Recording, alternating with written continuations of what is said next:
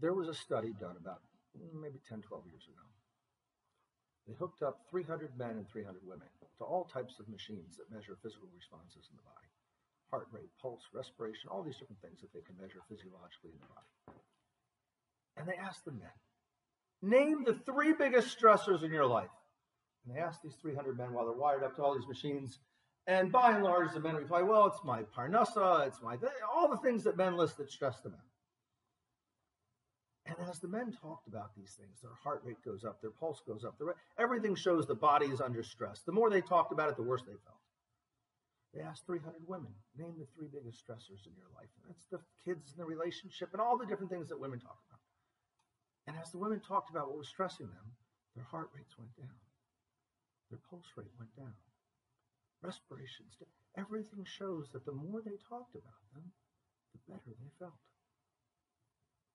Now, for anyone who didn't know, this is absolute proof that God has a sense of humor. Because he then decides, let's make these two creatures live together. So that way, when there's a stressful situation, what does man want to do?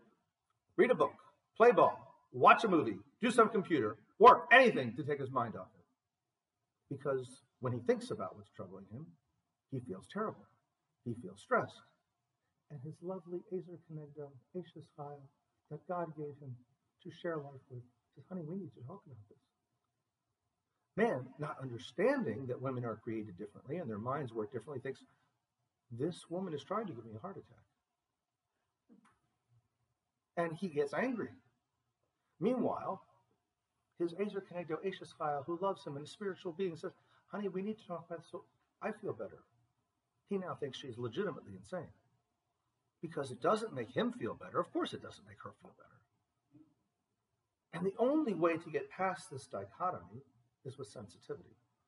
I have to understand your needs.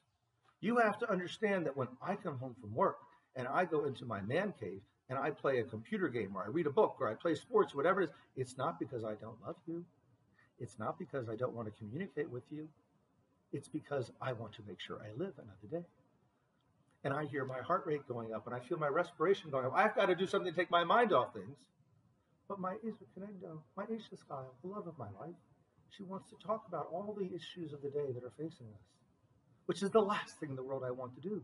Not because I don't want to, but because it's going to give me a heart attack.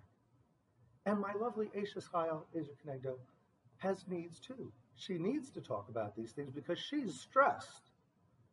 And she needs to relieve this stress by talking about it. And I need to understand that it's okay for my heart rate to go up a little bit. It's okay for me to be a little bit stressed if it gives her something that she needs, just not to take it to the extreme. But this is the most common thing I see in marital stress. Couples just don't understand the different natures of men and women. So that was worth your price of admission. You go home, your husbands are doing their man cave thing, whatever it is, whether it's learning, whether it's sports, whether it's a computer game. It's not because they don't love you. It's not because they don't want to communicate with you. It's because they're in